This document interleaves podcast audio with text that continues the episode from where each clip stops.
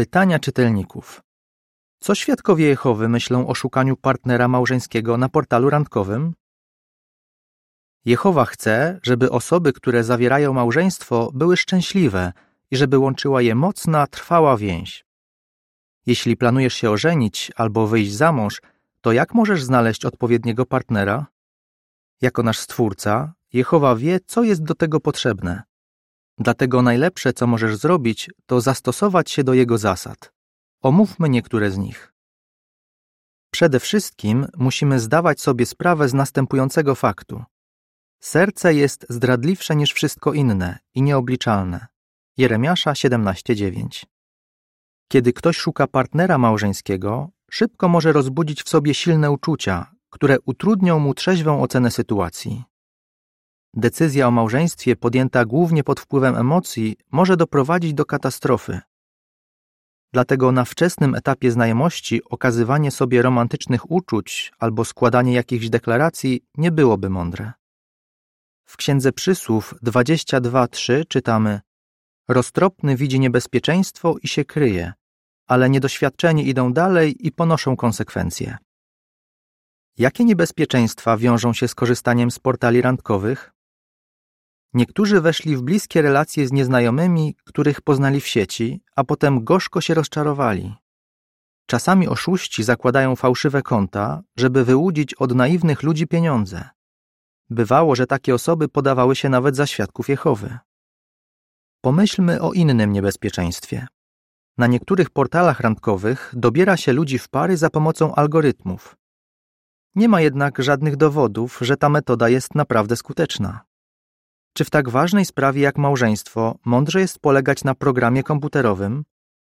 Czy jakikolwiek program stworzony przez człowieka może się równać z zasadami zawartymi w Słowie Bożym? Zasada z Księgi Przysłów 14:15 brzmi: Naiwny wierzy każdemu słowu, ale roztropny zastanawia się nad każdym swoim krokiem. Zanim uznasz kogoś za dobrego kandydata na partnera małżeńskiego, powinieneś dobrze poznać tę osobę ale na portalu randkowym może być to trudne. Nawet jeśli udostępnicie sobie swoje profile i będziecie często wymieniać wiadomości, to czy naprawdę się poznacie? Niektórzy myśleli, że znaleźli prawdziwą miłość, a potem byli zszokowani, kiedy spotkali się z tą osobą twarzą w twarz. Psalmista napisał: Nie zadaję się z tymi, którzy oszukują, i unikam tych, którzy ukrywają, kim są. Psalm 26, werset 4.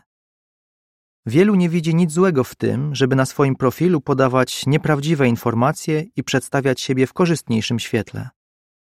Niektórzy mogą świadomie lub nieświadomie ukrywać swoje prawdziwe oblicze.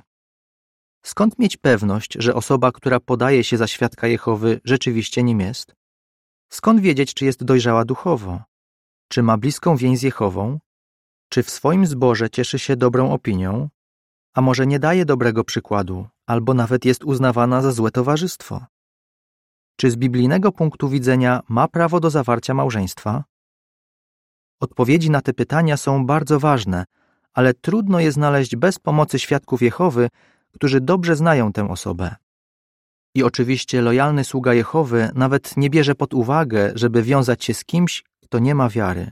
2 Koryntian 6:14 Biorąc pod uwagę te wszystkie zagrożenia związane z portalami randkowymi, lepiej korzystać z innych sposobów na szukanie potencjalnego partnera małżeńskiego. W jakich okolicznościach mógłbyś go poznać? Gdy nie ma ograniczeń w organizowaniu publicznych spotkań, świadkowie Jehowy mogą się ze sobą zapoznawać na zebraniach zborowych, zgromadzeniach, kongresach i innych spotkaniach. Kiedy publiczne zgromadzenia nie są możliwe, jak podczas pandemii koronawirusa, Organizujemy zebrania za pomocą narzędzi elektronicznych. Również na takich zebraniach możesz poznać innych świadków Jehowy w stanie wolnym. Możesz zobaczyć, jak biorą w nich udział i dają wyraz swojej wierze.